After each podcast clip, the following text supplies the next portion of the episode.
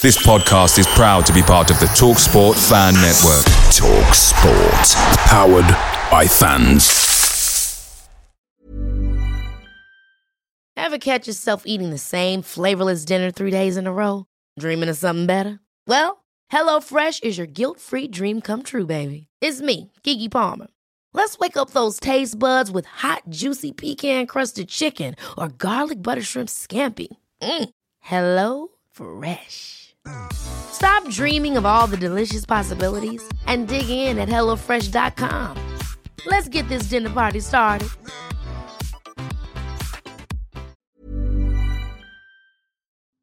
Hello, everyone. It's your favourite podcast host here, Joe Redmond, just letting you know that the Talksport Fan Network is now proudly supported by McDelivery, bringing you the food you love. McDelivery brings a top tier lineup of food right to your door. No matter the result, you'll always be winning with McDelivery. So the only thing left to say is, are you in? Order now on the McDonald's app. You can also get rewards points delivered too, so that ordering today means some tasty rewards for tomorrow. Only via the app at participating restaurants, 18 plus. Rewards registration required. Points only on menu items. Delivery fee and terms apply. See McDonald's.com. Football on the Sports Social Podcast Network is brought to you by BetVictor in play betting. Watch the action, predict the action, and make your best bet with the latest odds on over 1,000 daily events. 18 plus begambleaware.org. NFL Sunday Ticket is now on YouTube and YouTube TV, which means that you can stay close to your team even if you don't live in their town. Like maybe you're a Raven who married a Seahawk who got a job in the land of the Falcons. With NFL Sunday Ticket, you can watch your team's out of market Sunday afternoon games no matter where you live because you shouldn't have to change teams even if you change towns. NFL Sunday Ticket, now on YouTube and YouTube TV. Go to youtube.com slash presale to get $50 off. Terms and embargoes apply. Offer ends 919. No refund. Subscription auto renews. This episode is brought to you by FX's Welcome to Wrexham. Celebrity owners Rob McElhenney and Ryan Reynolds' small town Welsh football club is fighting for a chance at promotion. These two Hollywood stars lead a team in the midst of history in the making, while dedicated staff and supporters hold on to a dream of returning the team and this working class town in Wales to glory. FX's Welcome to Wrexham premieres September 12th on FX. Stream on Hulu.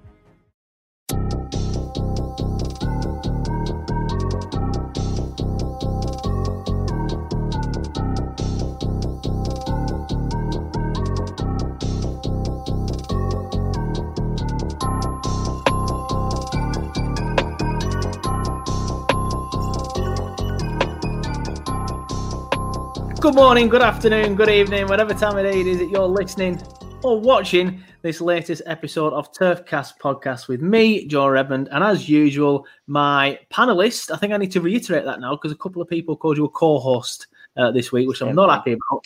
It's not. You don't do anything. I do all the look at that. I do all the writing down. You literally just turn up and go, "Yeah, Burnley is shit." See you next week. So He- you're a panelist.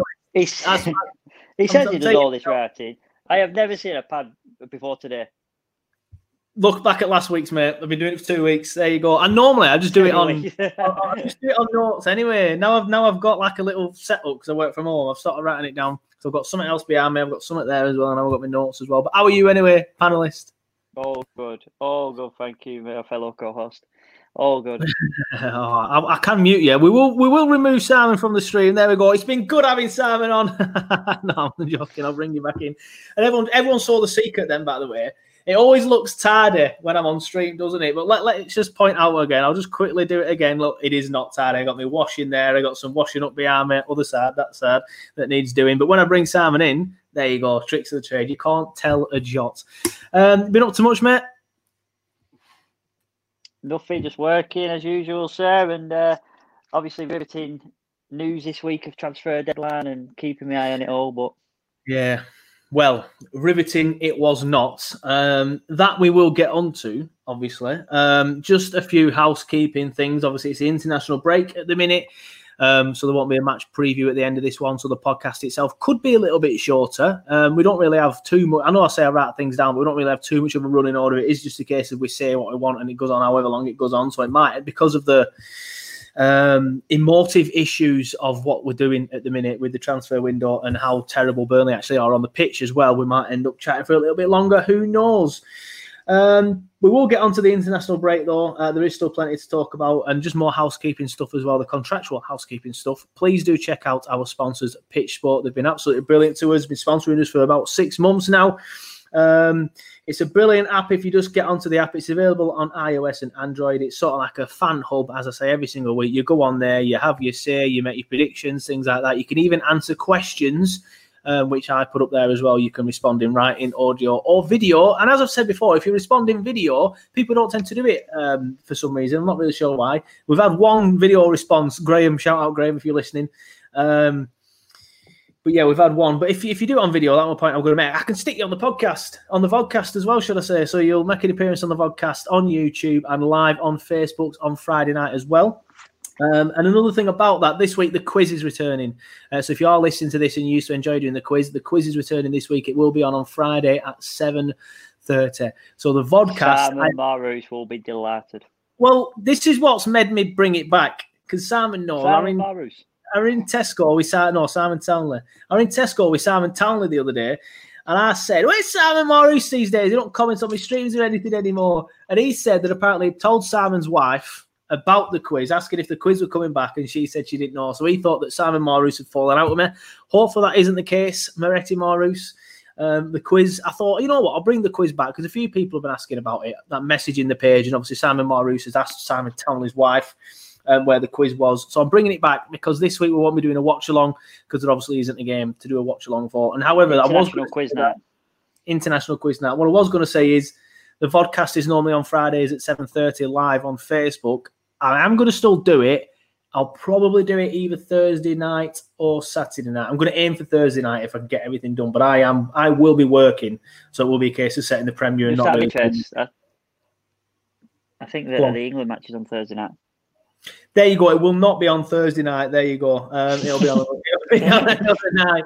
It will be on another. Maybe Saturday night if it's not out of date by then. But um, yeah, who knows? I could even do a different stream, an extra stream during the week. We'll see. But yeah, I am doing the quiz. I'm doing the quiz because there's no watch along this week.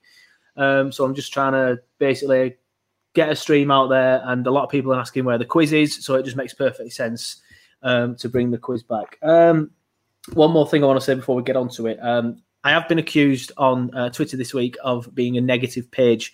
Uh, that's fine. Didn't I do don't it. mind that. No, that's fine. I didn't. I didn't. I don't mind that because there's not a lot of positivity about at the moment for Burnley fans. So I don't really understand what, what we're supposed to do. Just pretend it's all sunshine, rainbows, and lollipops when it isn't, because quite frankly, it isn't. Um, so yeah, there isn't going to be a lot of positivity in this podcast either, unfortunately. So if positivity is your thing, turn off because we're going to talk about some of the real things that are happening, not just sunshine, rainbows, and lollipops. Anyway, I want to go back to episode one two about episode one to twelve where we always say you'll get to know Joe. He's a negative one, a positive one. Yeah, well, no one's positive at the minute, and if anyone is positive, then you can suck one because what are you positive for? Anyway, we'll get on to the match.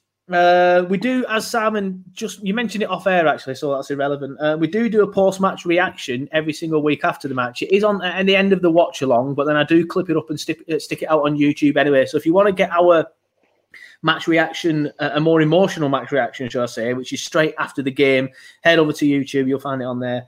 Um, but yeah, Newcastle three, Burnley one. Simon, I will let you um, take the reins.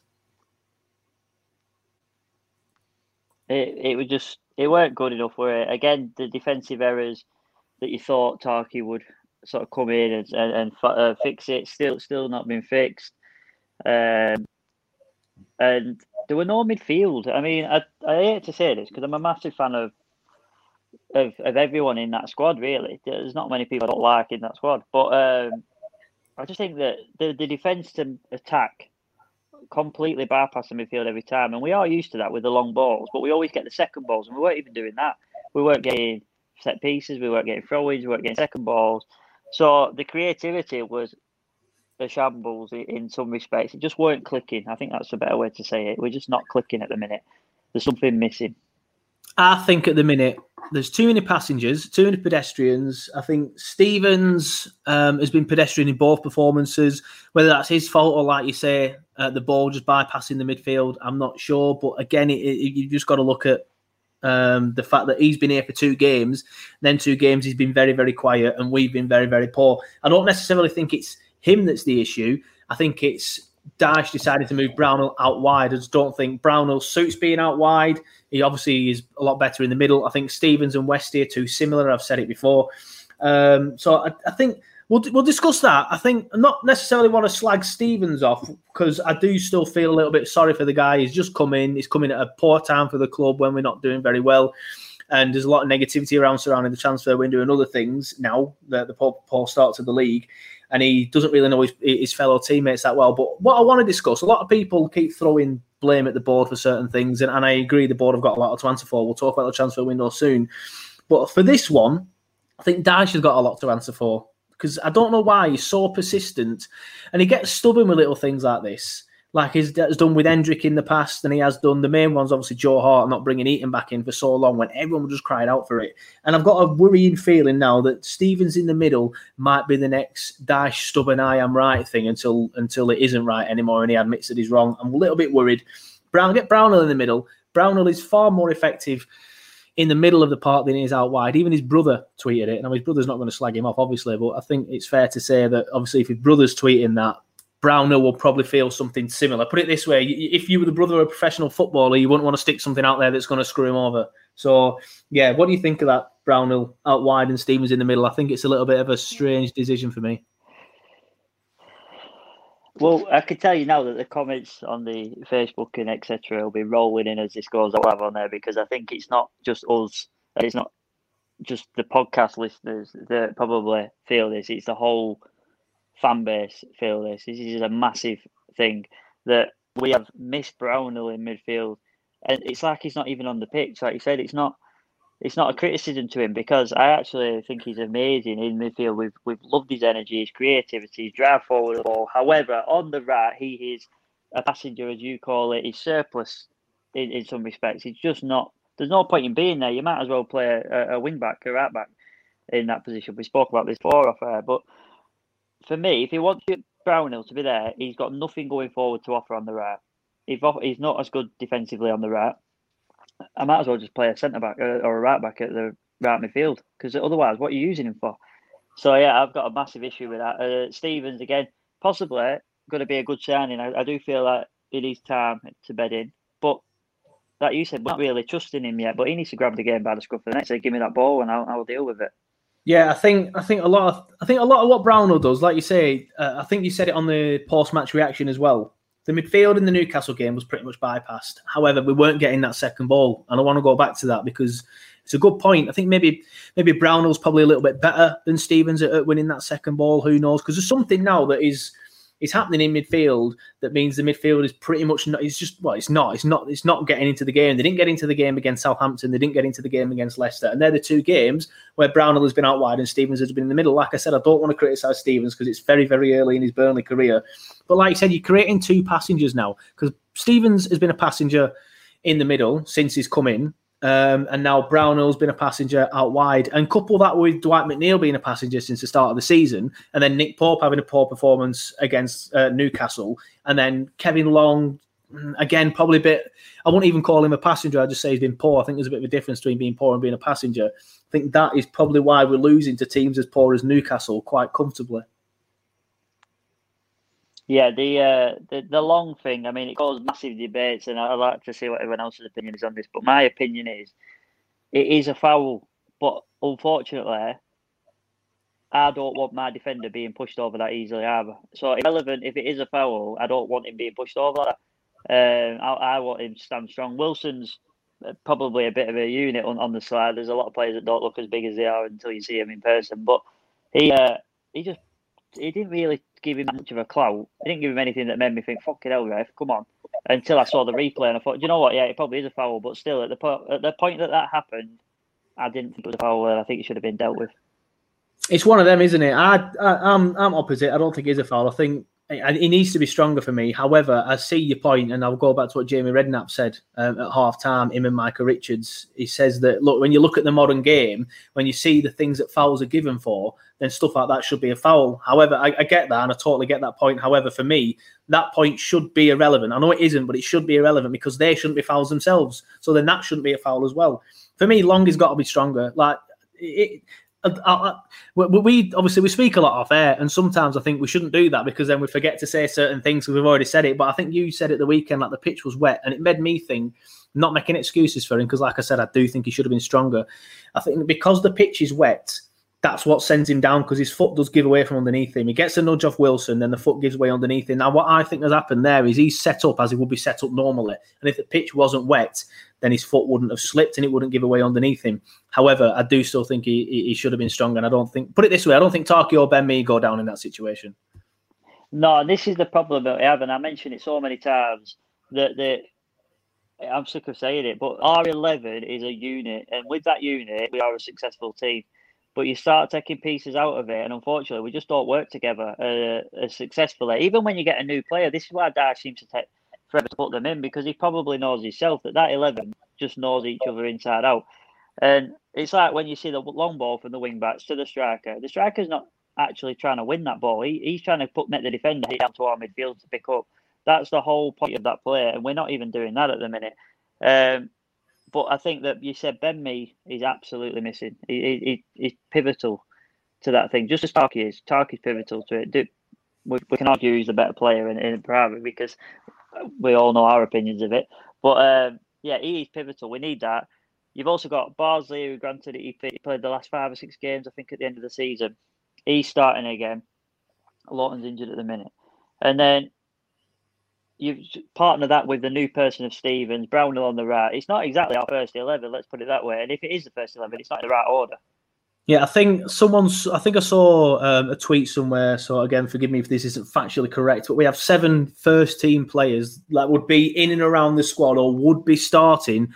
Jay, Ben Mee, obviously yeah. Brady, JBG were both yeah, Jay, massive. Yeah, Jay's, Jay's massive. Of course, I think I think a, a lot of people forget how our running form towards uh, halfway through the first half of last season, so quarter basically is what I'm trying to say, coincides with Jay coming into the team. Uh, him and Wood work brilliantly up top. Uh, I don't think Woody and, and Barnes work as well. Um, I think Jay is, is pivotal, but like you said, we've got Jay missing. We have got Ben Mee missing. Them two are 100% in the starting 11, as JBG is as well. I just think people forget about him a lot of times because he has been pretty much made of glass for the last season. Brady's going to be in and around it as well. Um, Lowton's in and around it as well. Probably won't be starting at the minute. Uh, but again, Dyche does like to rotate between the two anyway, so the chances are he could have been starting for one of the games. Who knows? But yeah, there's a lot of first team players missing. Um, and as negative as we all are at the minute, and as I have been, and I've been accused of being, um, we need to remember that. I think that when these first team players come in, they're going to be like new signings. No, I'm, I'm joking. Won't really say that. Um, it's yeah, it's, it's, a different, it's, a different squad and a different eleven, but that is where, in a minute, when we get onto the transfer window comes in, where you need to be strengthening the reserves because the reserves are being clearly being shown as not being good enough. Kevin Long, for me, I don't think is good enough. I actually prefer Jimmy Dunne. I'd rather have Jimmy Dunne in there alongside Tarky while Ben Mee is out, and that says a lot because Jimmy Dunne hasn't played a lot of Premier League football at all. Um, but there are other worrying signs as well. We'll quickly go into them. Uh, Pope had a bad game against uh, Newcastle, and I, someone, some people, again, I know, you, I know it happens. Some people have been giving him grief left, right, and centre. I think he's had like what one, maybe two bad games in his entire Burnley career that I can think of at the top of my head. I'm sure if people come back with like examples, I might change that. But let's calm down. Pope had a bad game, yeah, um, especially the touch. The touch was an absolute shocker that gave the penalty away. Um, but he's still a class keeper. But that is a little bit worrying for me that he's he's he's been poor. Um, I'll be a lot more worried if he has a poor second game though. You know what though, right? There's a, there's probably a lot more to that performance. Number one, your team in front of you is not playing unbelievable. Number two is Pickford's having an absolute stinker at the minute, and you've got an England game coming up. You're probably wanting to say, "Do you know what? I'm ready for that role." And he's he's took a risk that back pass, and Dyche said himself, he's a professional, and he'll take it on board, I'm sure, and, and work forward from it, whatever Dyche said. But I think for if that England game isn't coming up this week, he'll just level that. But I think he feels that he's probably got a chance of being in that first eleven, and with that, you need to prove yourself to the Southgates because he ain't picking Tarky, even though he's one of the best defenders, because he's not playing a certain part of his game. So I think that that's another pressure on it. The, but the team in front of you is not playing well, and it's not your defence in front of you. And we all know that goalkeepers like to orchestrate the defence. So if it's not the same one and you're not confident in it, you're going to probably do things that you're not normally doing. Yeah, good point. I have read something in the Daily Mail today, and I think the Daily Express as well, that Southgate is going to pick some experimental sides coming up. Um, so it's looking like Port will start one of the games, but they've not confirmed which one yet. But don't worry, I'll keep my eyes on everything like I always do, and as soon as I know it'll be out on Turfcast as usual. Um, another And one. he'll know one- that. And he'll know Go that. on. Go on. Sorry, go on. Is that it? He'll know, no, I was saying, and he'll know that. So if he wants to Yeah. play, Yeah, obviously, if he- trying to show so he can do it. Exactly. If he's playing against Wales tomorrow, for example, no, it's not tomorrow, is it? When's it? Friday. Uh, in fact, he showed the England games on Friday. I think you're wrong there. Or is it? It's Thursday. Yeah, you did say Thursday. My bad. Yeah, tomorrow. As of now, we're recording. It is tomorrow. Uh, when you're listening on Thursday today, if he's playing against Wales on Thursday, he will already know about that, and he would have known about that for a couple of weeks. Um, so yeah, that does that does add a little bit of pressure. But what I was going to say is that Pope, the Pope performance doesn't worry me because it's one bad performance. Dwight, however, that's three poor performances. Well, three pedestrian performances. I think Uh, he's not been poor. He's just not getting into the game like we know he can. Yeah, exactly. And that, that might be the build up play, that might be the confidence levels. He's only a young lad, remember. He's not dealt with sort of. He's, come into a successful Burnley team that only really has success in his time. You know, we've finished quite well in the times he's been here. His first year, he wouldn't have been asked if we got relegated or promoted. But now it's like a serious sort of turning point in it. Like this is a proper test for him, uh, and he'll learn from it. He's, there's no doubt he's, he's our best player on his day. So I've always like said I like to see him in a number ten role, but we don't play that way. Um, but when we've got our backs against the wall, when we're one 0 down, I feel like th- he takes it upon himself to come through the middle, take hold of the ball, and start passing it left and right with Taylor overlapping, and it works so so well. And I think I want to see him do that. And whether that's a confidence thing he's not doing, I don't know. Yeah, it, it could be a confidence thing. I think, like you say, it, it might just um, not. I don't want to say not suit that role because he's done that. He's done well there before, but maybe there's more emphasis. The, you don't know like what Dyche is telling him to do. For example, it could be a case of um, he's, he's telling Dwight to defend more this time because he, for whatever reason, because he's on the right or whatever. But that's another thing I want to talk about. He's, he's been on the right as well a lot recently, rather than on the left with Charlie Taylor. I think he was back on the left, however, uh, at the weekend. But maybe it's just a little bit of the the inconsistency of being out there and out wide and, and not really having a position to call his own. Um, or maybe Dwight is holding the back. Uh, Dwight, Dwight. uh, He's being held back by Dyche, is what I meant to say. Um, again, maybe now he feels his game's developed where he should be in the number ten role. Who knows? Uh, it's one of them. But um, yeah, I think I think we're There's a carrying lot of graft on that left midfield for someone so creative. And I think, Yeah. like I mentioned it to you before, that if you put him in a Villa squad where he's got a bit more free reign in that midfield, a bit more sort of, he, he- he would shine a little bit more than what he's doing in this Burnley squad because you have to work in this Burnley squad. And we love that as Burnley fans. Uh, we love the graph. We love anyone who can tackle. But like you said, if it's when it's not going your way, then where's his part? Yeah, it's um maybe he's like I said, I've, I've maybe yeah, it's one of them that he's just he's not being let off the reins a little bit at the minute. Um, and he was class uh, when he came in. Like I say, it could be pressure and things like that.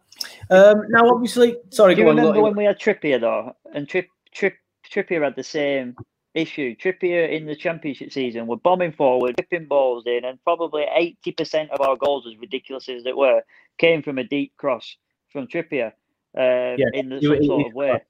And guy. then, and then on the second part of his sort of like the latter part of his Burnley career, what about the halfway line? If you remember, it was like he was told, "Right, this is this is your new role this year," and maybe maybe like you said, Dyche has given him a new role, but it happened to Trippier the same way, and then we ended up losing him to a bigger and better thing. So let's hope that we don't lose Dwight to bigger and better things. I think Dwight is one of them that will eventually go on to bigger and better things. I think if you want to play for England as as much as he deserves to and he should be doing, similar to Wataki, to be fair, then he's going to have to get a move, whether it's Leicester, Everton, whatever, or, or or something like that. Or if we go down even somewhere like Palace, for example, because obviously he can't be playing in the Championship, Dwight. Um, but that's one of them where we'll where we'll see. Um, I mentioned it earlier. We'll quickly do it. Uh, we are sponsored by Pitch Sport. I do upload a question every single week. Now, if you remember rightly, we had issues with the question last week. It wouldn't let me in. Um, and I said that I will read them out this week. Now, what's happened is The video that I have sent to them last week wasn't put up until yesterday, uh, as in Tuesday this week at the time you're recording. So there's not been enough time for enough people to, to, to put their answer on that one. So I'm not going to read that one out yet. That one I'm going to do next week. Uh, so what I'm going to do this week is going to go back to last week's. Just quickly pause it before it starts reading out on the podcast. There we go. Uh, where I asked, um, what did I ask now? Do you think Dale Stephens will be a good signing? Um, now, there's been a few obviously games since this, so a few people's opinion might have changed. But I think we said at the time, in fact, I, will tell you my opinion on it on it now and back then. I thought he was a good backup signing then. I've seen that he's probably going to be more of a backup, unfortunately. Maybe that'll change when JBG and Brady are back, like they might be after the international break because they've both gone to play for Ireland and Iceland. Um, but I do still think it'll be a decent signing. I just think he needs a bit of time. What do you reckon, mate? Yeah, no, I've said it from day one. The, the player of 31 moving from Brighton, who's already sat on the bench, ain't coming up here to sit on the bench. And I felt that he was always going to be part of Sean Dyche's plans. And I'm not saying it's the right thing. I'm not saying that that's my opinion. I'm just saying that that's what I anticipated. Um, I don't know how old he is. I just made up 31. I think he's 31. Is he 31? Uh, I don't know. Sure. Not sure exactly. I think it's anyway, about that. Yeah. I, I seem to remember at the time people saying he's above 30. So he's there or thereabouts, 30, 31. But yeah, so like, I think he'll be a good player, and I think you know from from what I'm hearing, he, he is a quality player, and people that have played against him have said that. He, he, you know, they, they thought a good player then, and he, he looks like a good player in training. I just think he's going to take him time to gel because we're not a fucking normal squad. We're not a normal 11 Premier League. We, we play a different style of football to majority, if not all of the Premier League. So he's going to take him time to sort of get used to that. Where he's come from Brighton, where they've playing some of the most attractive football I've ever seen from a club that size. Yeah, well, um, it's one of them, minute with Brighton. Obviously, yeah, they've started trying to play attractive football, and they're above us in the league, so at the minute. But um, it's one of them. They haven't started too well. I think they're just above the relegation zone. But yeah, um, it's one of them. Like they don't want him because he's surplus to requirements because of their new style of football, like you say. So um, it's one of them. Is he even good enough? But uh, I'd like I said, I think he is. But um, Robbo said he looks like a good, reliable signing that should fit straight in. The squad, no, the squad still needs future proofing, though. He's obviously said that before the transfer window closed. Having said that, I will point out that obviously the EFL window is still open. Uh, whether we sign someone or not is a different debate. Uh, Mark Howarth says he's a very useful addition, has Premier League experience, so should fit in nicely. Price made it a no-brainer. I think that is a good point. That uh, one million quid or 990 grand or whatever it may be. It's it's it doesn't matter even if he doesn't do well. It's it's a million quid to me and use a lot of money, but to a football club, it's not a lot of money. No, it's uh, unbelievable. I think it's a great bit of business.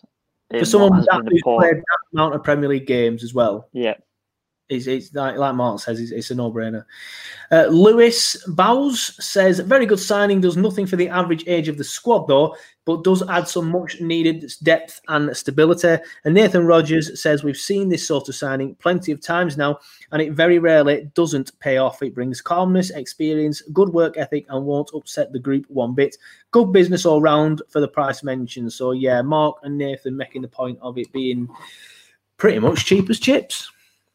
Well, thankfully, the Premier League don't give an extra Europa spot for average age, so we're all right with that. We can, as long as we get the points on the board, then then we'll be successful, as they say. But I think he's all right, man. I think he's a good side, and, and I know you're going to go into the transfer window, but I think there's there's things to come. I feel.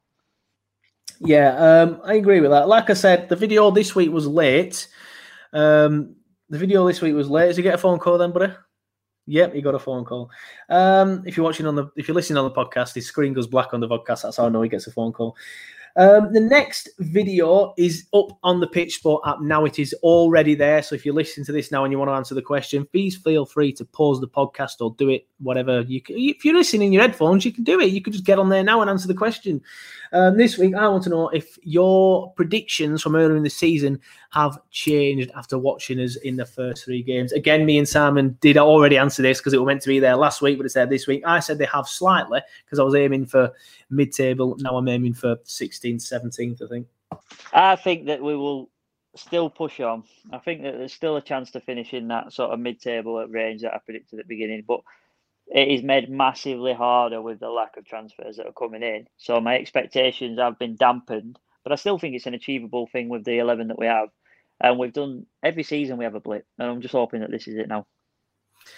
Yeah, uh, that's something my dad said on one of the comments. Actually, he said, "Hopefully, we're just having our blip now because we do seem to have one every single season, and it's because it's the Premier League. It's the hardest league in the world, and you play some of the best teams in the world. All right, we've only played Newcastle and Southampton, but we have played Leicester as well. But uh, even Newcastle and Southampton, they're good sides, man. Even though they might be around us more seasons or even below us, they are still good sides. There's no easy yeah, game. Still got a good eleven. Yeah, no easy games in the Premier League. Also, what we're um, the the blip of the season. We just need to have that crisis talk. He usually waits for with like lost ten games, as a crisis talk, and then it sorts it out. We'll just have it now, Dyche. Please. Yeah, have it now. the ones that are out on international duty, which I'll mention in a minute, by the way, the ones that are in, on international duty, just FaceTime them, Zoom them, get them all into the call, sit down, have your crisis talk, make some omelettes if you need to to bring some EFL players in, and then go from there.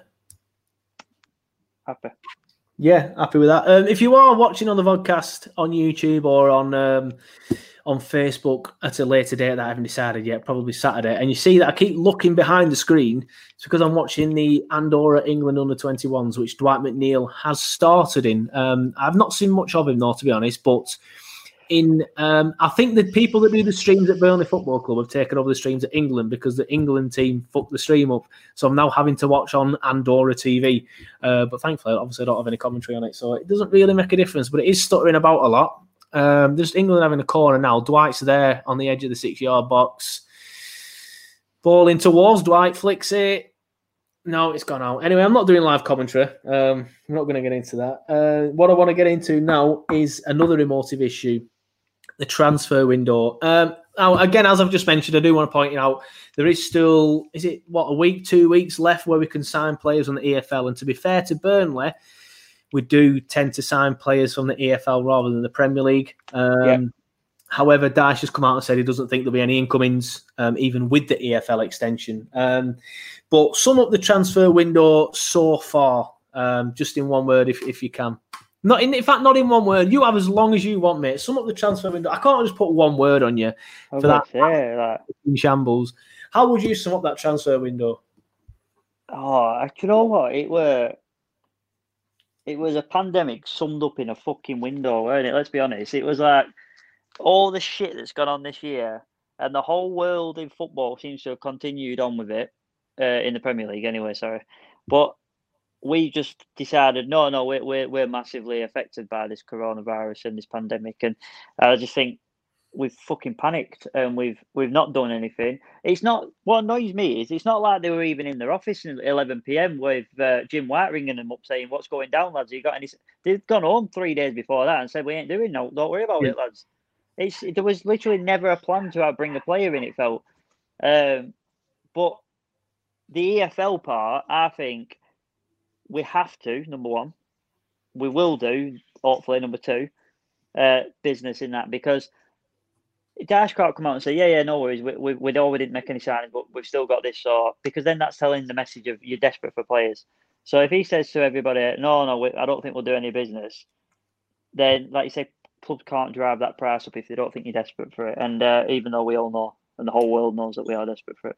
Yeah, maybe it's uh, just me being year of little faith, but I honestly can't see anybody coming in, even with the EFL extension. However, um, I don't know. Just going back to the point of them not doing anything in the coronavirus pandemic, because a lot of people have said, "Oh, well, you know, uh, you know, we, we don't have a lot of money and stuff, so you know, you, you can understand if the coronavirus pandemic has affected Well, us." you- Everybody you've- in the same boat. And how many times do you hear Dyche come out and say we are in a very healthy financial position? You can't now start saying, "Oh, well, coronavirus," because Dyche has come out since coronavirus and said we are in a very healthy financial position. Don't you worry about that. We have plenty of money in the bank. And all right, I said it in different sort of words rather than plenty of money in the bank. But then at the same time, you got Garlick coming out saying, "Oh, we could go bust." So what's actually happening? Do people actually know what's going on? Does anybody know what's in the bank? Are people talking, or are Dyche and Garlick saying different things because of these reports are true that they're not even talking to each other? Well, you mentioned it to me. Uh, there was an email going around where apparently Garlick said that there is money there. There's no one using it. I know it's only a rumor. I'm not saying he has said that, but um, I, I believe there's money there. I believe that the, the the offers on the table, whether it's a stubbornness of negotiations, whether it's Dyche that want a player, that's a, that's another argument. But I think the money's there. I do think we will sign people if that player wants to come to us right now because we're in that we're that club that you know when you say oh you won't go West Ham last year because they're fucking they're going down. Then they're they're, they're in struggles. Yeah. That people will be saying that about us this year, and we and rightly so. And going on to the pandemic sort of, oh, we can't spend any money. you've you mentioned it to me before now, and I know you can't tell us everything, but you can tell us that the structure of Bradford City and the message that they send to their fans is far more organised, and they have far more communication than what we have, just from what you're telling me. And that's a League Two club. Yeah, well, that's obviously some a little bit of a different matter. Obviously, that I'm referring there. You're referring there to sort yeah, of like yeah. because um, I'm saying how it filters you know, through the message. Yeah, yeah, yeah a lot of people have always said um, Premier League on it, League Two off it. A lot of people have started changing that now to still stuck in the 1980s off the pitch, and I don't necessarily agree with that. But obviously, the point that you're making with Bradford City was um, the season tickets. Now, if you ask Burnley Football Club about the season tickets at the moment, they just say we can't say anything until the Premier League decide what they are going to do going forward. However, the what what I think they should do is have full transparency, which is the word I like to use here, because at the minute you're looking at that football club and you haven't got a clue what's going on, whether it's at boardroom level, whether it's Sean Dyche and Garlick, fighting, that's my point. Whether it's the season tickets, you haven't got a clue because there's no transparency. They don't have the the mentality of yeah, we will talk to the fans on a regular basis. All right, they might have these supporters clubs meetings, but the m- majority of his fans don't even get to go to them. Like podcasters, for example, don't get to go to them. The media don't get to go to them. They will speak to the media, but again, when they speak to the media, they will have an agenda, as they will do when they speak to the supporters clubs. But the example with Bradford that you bring up is obviously obviously the Bradford are in the exactly the same boat with season tickets. They're waiting for the EFL to make a decision, which uh, the, the, EFL and the Premier League will make the same decision. That they'll be told to make that decision by UEFA, FIFA, or the FA. They will make the same decision probably. Uh, but what Bradford do is look, these are the three or four options that the EFL or the Premier League or football in this country will go down. If they do this option, Bradford City will do this. If they do this option, we will do this. That option, this, that option, yeah, this. Yeah, yeah. It's just a case of, oh, we don't know because we don't know what the Premier League are going to do, so we can't tell you anything. But why don't you speak to the Premier League? And find out what their options are currently and then devise a plan and a strategy for them options and then tell us what's going on. But again, like you say, it filters through even when it comes to boardroom level. Uh, if, if they don't have the mentality of we will talk to the fans, then they're not going to talk to the fans at any level, whether it's about season tickets, transfers, boardroom, or even Dyche or whatever. So my point to this is, and, I, and you know me, so this is this is quite a big statement for me, even if it's not for everybody else. But I never want to say things that might sort of because I kind of try and look on the sympathetic side of things and, and what would I do in that situation, etc. But in this scenario, I am asking someone from this club, Burnley Football Club, to, to reach out to you at Turfcast and give answers to not just Turkey, to the fans, because you don't want to spend money in this transfer window, but you're taking thousands of pounds a month off fans to season tickets that we're probably not going to get to use this year. You're then making it sort of not hard for us to get, but complicated for us to get in some respects because it's not everybody can get to the turf to go and claim the season ticket, and they won't do it over the forms. And then there's always like there's always a bit of a step you've got to go through process instead of just saying we've took your money, here's it back. I, I want to know why they're taking all this money, give us the answers to it, and then you can't take all this money with no communication and then not be spending in the transfer window saying we've got no money, that's going to cause panic. Do you remember years ago? It's a completely different topic, but do you remember years ago when the banks were saying we've got no fucking money here? So everyone started pulling the money out of the banks. And, and then you, that's the message you're sending out to the fans. You're saying we've got no money, but we're taking your money off you, and that's not that doesn't make sense for me. Yeah, it's uh, one of them. I know a few fans have sort of like already come out on Twitter and said, "Oh, well, if you're not spending any money, I'm not, I'm not, I'm not buying the shit. well, shirt." I've not seen them, but hundred percent, I back that. I back it. Yeah, but it's one of them, though, isn't it? Like, I don't necessarily mind them so much not spending money in the transfer window, but again, it's it's the transparency thing. If they came out and said, "Look, this was our strategy in this transfer window. This is why we haven't done what we did. We are affected by coronavirus. If they want to go down that route, that's fine. Just just tell us what the crack is and stuff like that." And then again, tell us what's going on with the season tickets because people want to know what's happened to their money. I think I think mine were 450 quid. I can't remember exactly. My dad's were 450 quid. That's just short of a grand. That's 900 quid they've got of just two people. Like you, for example, I know obviously you have different sort of tickets and stuff, but if you had full price tickets, there's you, your dad, one of your lads, and uh, your best, other best mate, by the way, I'll add that in, Robert. Yeah. Uh, who sits with oh your brother as well, Jared as well. Obviously, they've all got tickets, so that's that's that's what two and a half grand there. That's two and a half grand there. So it, that's that's just from two groups of fans. Not even. And the reason I say I've got frustrations with the with the way that they, they structure it and organise getting your money back is I was in hospital at the time that the dates was given that you need to claim your money back by this. And obviously, as everyone knows, I was in hospital for like four weeks. So I've come out and not got it, but I've never heard a letter like you would do from the bank. If you didn't make a claim, they'd send you a letter saying, Don't worry, you haven't made a claim, so we put it into your so and so account. But I don't even know where my money's gone. And if I, I've been down to the club shop twice and it's been shut at like three o'clock. So it's, it's one of them. It's just always uh, really complicated with Burnley Football Club. And, and in a small town, it should be as simple as just asking your neighbour. It's Yeah. literally that. It doesn't need to be any more complicated than saying, "Can I have my money?" Yeah, yeah, no worries. I'll put it in now. Yeah, it's one of them, innit? Obviously, just to give it a full rounded sort of like look on it. To be fair to Burnley Football Club, I know not everyone else is in the same boat as me because, like you said, it's been quite difficult for you. I'd literally just went down to the turf and said, "Can I have my refund on that?" They give it me, and there it was done. So I did have a really pleasant experience with it, but. Yeah. Uh, Not every Burnley fan is from Burnley. Look at Quilter, for example. Obviously, friend of the podcast on the watch along, quite regular. New enemy of Johnny Tate randomly somehow. I don't know what's going on there, but But anyway, he, he- he's, he's a Burnley fan from Ireland. I presume he had to jump through hoops to get his refund. And like you said, it's probably gone on his Clarets card. Now he can't get to the club shop to buy the shirts. He probably not posted at the minute to. Ireland for whatever. Yeah, they probably don't post to Ireland for whatever reason. Then then it'd be a case of oh you can't. I'm wrong. I'm just I'm just speculating here. So Yeah. uh, it, it's, this could be wrong. So this isn't libelous. It is a complete speculation. They could just sort of like say oh well you can't use them that money in the Claret store. It has to be done in store. And he'd be like hey but I'm from Ireland. You know they're like oh it don't matter. Sorry, you're not from Burnley. It don't matter. We only think about fans from Burnley, and that again is another thing that I always go on about when they just don't market the the fans. Sorry, they don't market the club to the world. They only market to the. They only market it. They only market the club to the seventy-five thousand people from Burnley. But again, it's just all the incorrect sort of like ways that they do things and stuff, which we've kind of gone on a bit of a tangent here because we were talking about transfers and now we're talking about fucking season tickets and fans not from Yeah. Burnley. But we ain't got the thing is, and the club can can listen to this hopefully and give us an answer back to it because we're talking about this now because transfers are saying they've got no money, we made no signing, so where's our money going? That's what we want to know.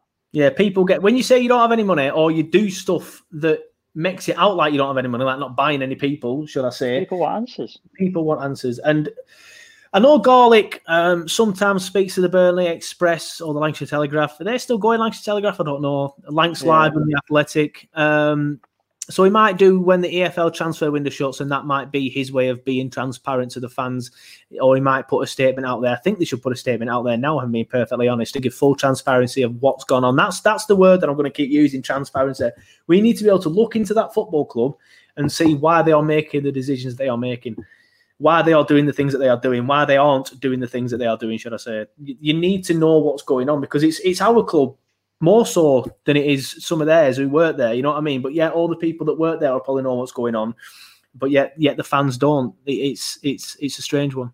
No, like I said, I, I I don't normally come out with comments like that, but No, just going back to the the transfer window though, I've got a couple of articles up on the on the new monitor behind me. Um, so I just want to I just want to make a point of yes, we were called negative this week, um, but then the person that called us negative said, "Oh, to be fair, you're back. You know, you you you are speaking for the majority of the fans here. Everyone's sort of agreeing with you. Well, exactly because there's nothing to be fucking positive about. Uh, but it's not just me. It's not just Simon. It's not just our followers who are agreeing with agree agree agreeing with us. Obviously, Chris Boden, who's been at the Burn Express for what when I was in year 11, I'd have been what 16. I did some work experience at the Burnley Express then. Chris Boden was there then. I am now 31, nearly 32. Chris Boden is still there. Um, so he's been there a long time covering Burnley Football Club. Um, so he, when he speaks, um, I know a lot of people will, will give him grief because he's a journalist and it's just fashionable to give journalists grief. Um, but even he's pretty pissed off with the way that things have gone so far in this transfer window. He says, uh, when it uh, when it comes to Burnley's shopping in the transfer market, it has usually been more Aldi than Waitrose. But throughout the international window, which closed on Monday night, the strategy was more like people admit to go into the shops for a specific item, but then come home without it, or even worse, forget to go shopping altogether. The Clarets have until 5 p.m. on October the 16th. There's a deadline for the EFL clubs, and the Championship is usually their favourite marketplace, so we can reassess the club's business a week on Friday. However, as things stand, amid all being uh, sorry, amid all the clubs being graded with all various media streams and how they performed over the window, you struggle to give Burner even one star out of five. And then he goes on to say other sort of things.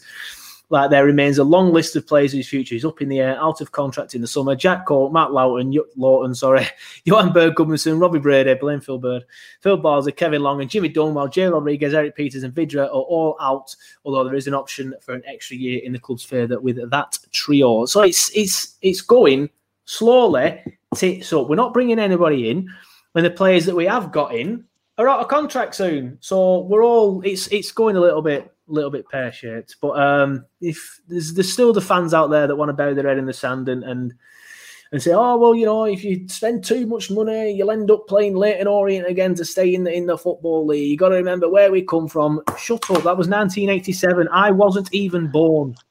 My argument with that is, you if you want to stay in the Premier League and you don't want to go, you want to think it, you've got to move forward because if you stand still, you get left behind. Right? It's as simple Oh. as that. If you get stand still, like we have done this season, you, we will get left behind.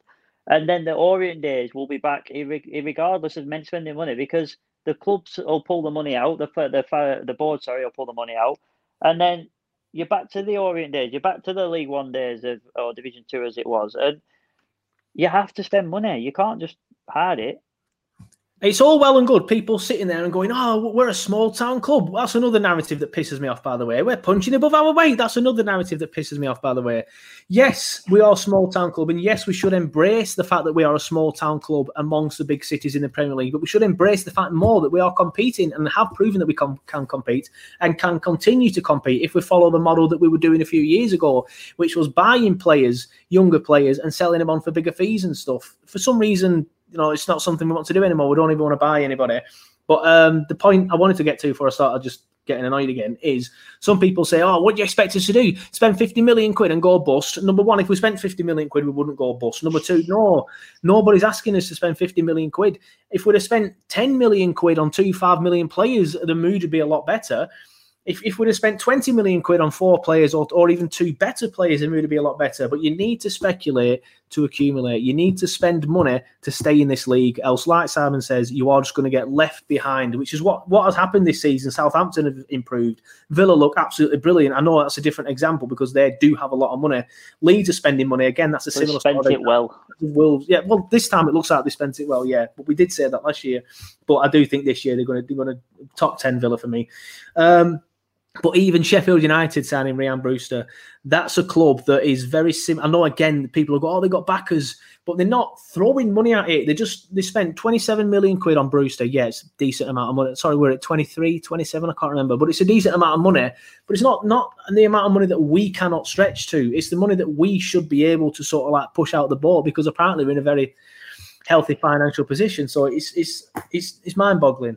I just put a, a, a blase uh, tweet out about Wilshere being a freak and we afford him? Um, and and people were mixed on that. Like a lot of most people were saying, I was thinking that, and then there was quite a big chunk of it still saying, "No, no, we don't want him. He's too injury prone. He costs too much. He does this. He does that." Well, Welbeck, same argument. He's on hundred grand a week, just been released from a championship club. Now we don't want to get to that point, but they're spending money and they're still in the championship because they've made the wrong signings or what have you. But their players getting released now, and you just think we're still not even investing. We're going to save. They're saying we don't want to spend the wages on that. That's absolutely fine. If you don't think Wilshere, Wilshere's a good enough player, that's a different argument. My argument is if you're getting in for free, you can afford sixty grand a week because you're saving ten million on transfer fees that you would have had to buy Wilshere for a year ago. Uh, so the, it's a silly argument for me that we can't afford someone's wages when they're free. And it's uh, people will come out and say, "Oh, you don't want to upset the apple cart," but I think players are intelligent enough to sort of like say, "Yeah, I got a fucking five million pound signing on bonus. This guy hasn't." Um, what else were I going to say then? Uh, you were talking about, um, well, yeah, that's it. And another, we, we always have this attitude for some reason of, oh, he's not good enough for us. But yeah, we're not bringing anybody in, so he has to be good enough. For... Jonny Evans, perfect example. When he was available um, a couple of seasons ago, when he left West Brom, I think it was, Burnley fans like Jonny Evans. He's washed up. He's old. He's not good enough. He's gone into Leicester and he has been fantastic. He would Yeah. have fit alongside Ben Mee or Tarky. If say Tarky, if Tarky Yeah. left brilliantly. Joey Barton weren't even at his fucking prime when we got him. He were he were past it, if I'm honest with you. But he played unbelievable in our system, and some players just fit in our system, and others don't. And I don't think Wilshere would have been a bad signing if we could have. No, signed him. well, it's still available, so it's one of them. I think I think the perfect scenario of the Wilshere will be he knows that he is made of glass. He knows that clubs will worry on taking a risk on him. Of course they will, and a club of Burnley's size will probably worry even more. So he'd probably be up for pay as you play. I'm sure he will. I know his agent. Maybe, but Joe Hart, we keep using this example, but they paid him a fucking lot of money when they knew they weren't going to use him. Exactly. So the, but ended up using him a lot, probably because of that. I don't. Who knows? Uh, again, that's something we'll never know about. Um, but it's not just me. It's not just Chris Boden. It's not just Simon. Uh, friend of the podcast, Alex James, has also done a similar article uh, this time around, and Andy Jones has done one as well. But if you're listening, Andy, uh, which I know sometimes he does do, so shout out to Andy for listening. Apologies for not reading out one of yours. My um, I can't log into Athletic for whatever reason, and I haven't run out. It's still going, so I'll try and sort that at some point. But anyway, Alex James at Lancs Live says Burnley chairman Mike Garlick has always said that the Clarets' aim going into a transfer window is to be stronger coming out of it than they were going into it. This cannot be said this time around. The Clarets have added just goalkeeper Will Norris and midfielder Dale Stephens this summer, and despite Sean Dyche calling for action. 10 days ago and admitting after the defeat to Newcastle a few days ago that the squad is one or two players short. Um, yet Burnley have not sufficiently bolstered the squad, and it is clear it is in need of reinforcements. But let's not paper over the cracks because he goes on to talk about some positives after that. Let's not uh, paper over the cracks, um, and they are more than cracks. We are in subsidence territory. So it um, it says if Burnley was a house, it's a family home. The fair bit of work needed on it. The grass is too long. The back bedroom's a mess, and it doesn't have double glazing. And all the all the around the street, the 19 properties are getting extensions, conservatories, and manicured gardens. And I quite like that um, analogy. Um, I think it's quite good. Are you messing with your leg brace there, young Sorry, sir? mate, yeah. Yeah, it's very, very loud. Uh, Sorry, apologies, yeah. apologies if you've got headphones on. Um, but I know I said uh, this one could be a little bit shorter. It's ended up being probably one of the longest of, of season two so far. Um, but is there anything you want to add before we go, Simon? We've, we've put we've tried to put the world, the Burnley Football Club world to rights. A lot of people will probably think we're morons. I think we're talking shit. Hopefully, a few of you agree with us. Feel free. I'm always happy to get people um, to, to to message the page, get their opinion across. I'll always read them out next time around. If you want to come on the podcast, you can always send me voice notes and things like that, or even come on some live podcasts in the future and stuff like that. We have a Discord channel. Um, that again, you can you can come on through Discord via the voice channels on there if, if you know how to work Discord and things like that. So we are always up for getting your opinion on matters and stuff like this is a very emotive issue. Um, so don't just use the Pitch Sport app. Please use that as well. But also, if there's something that we haven't asked on the Pitch Sport app and you want to talk to us about, just message the page. But like I said, sorry before I digressed. Is there anything you want to add? Anything you want No, to talk? all good, mate. Thanks for having us. Happy days. Well, that's it from us then. Just short of an hour this week. Hopefully, that keeps you entertained through the international break. As mentioned earlier, the quiz is back this week. It will be back on Friday at 7:30 p.m. I think I said. Um, live exclusive to Facebook. I will probably put it up on YouTube afterwards, but it won't be live on YouTube. It's just live on Facebook. So if you haven't liked us on Facebook, please do already. Like us on Twitter, Instagram, and subscribe on YouTube. We're nearly at 150 subscribers. So if you haven't subscribed yet, please do. Um, but yeah, that's it. Like us on all social media channels. Join the Discord channel if you can. Um, England under 21s are currently getting beat to Andorra. That will be out of date as soon as this, that will be out of date as soon as this goes out. So I don't even know why I've said it. Just open it up and it's a bit of a shocker. Um, but yeah, thanks for coming on, Simon, and we will see you for the quiz on Friday night.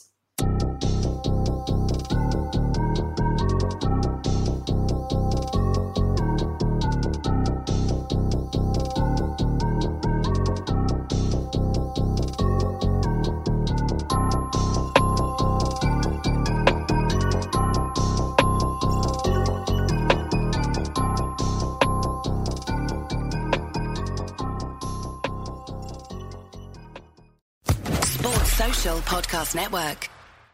It's the 90th minute. All your mates around. You've got your McNugget share boxes ready to go. Your mates have already got booked for double dipping, and you steal the last nugget, snatching all three points. Perfect. Order delivery now on the McDonald's app. You in? At participating restaurants, 18 plus, serving times, delivery fee, and terms apply. See McDonald's.com. Hey, it's Danny Pellegrino from Everything Iconic. Ready to upgrade your style game without blowing your budget? Check out Quince. They've got all the good stuff shirts and polos, activewear, and fine leather goods, all at 50 to 80% less than other high end brands. And the best part? They're all about safe, ethical, and responsible manufacturing. Get that luxury vibe without the luxury price tag. Hit up quince.com slash upgrade for free shipping and 365 day returns on your next order. That's quince.com slash upgrade. This podcast is proud to be part of the TalkSport Fan Network. Talk Sport. Powered by fans.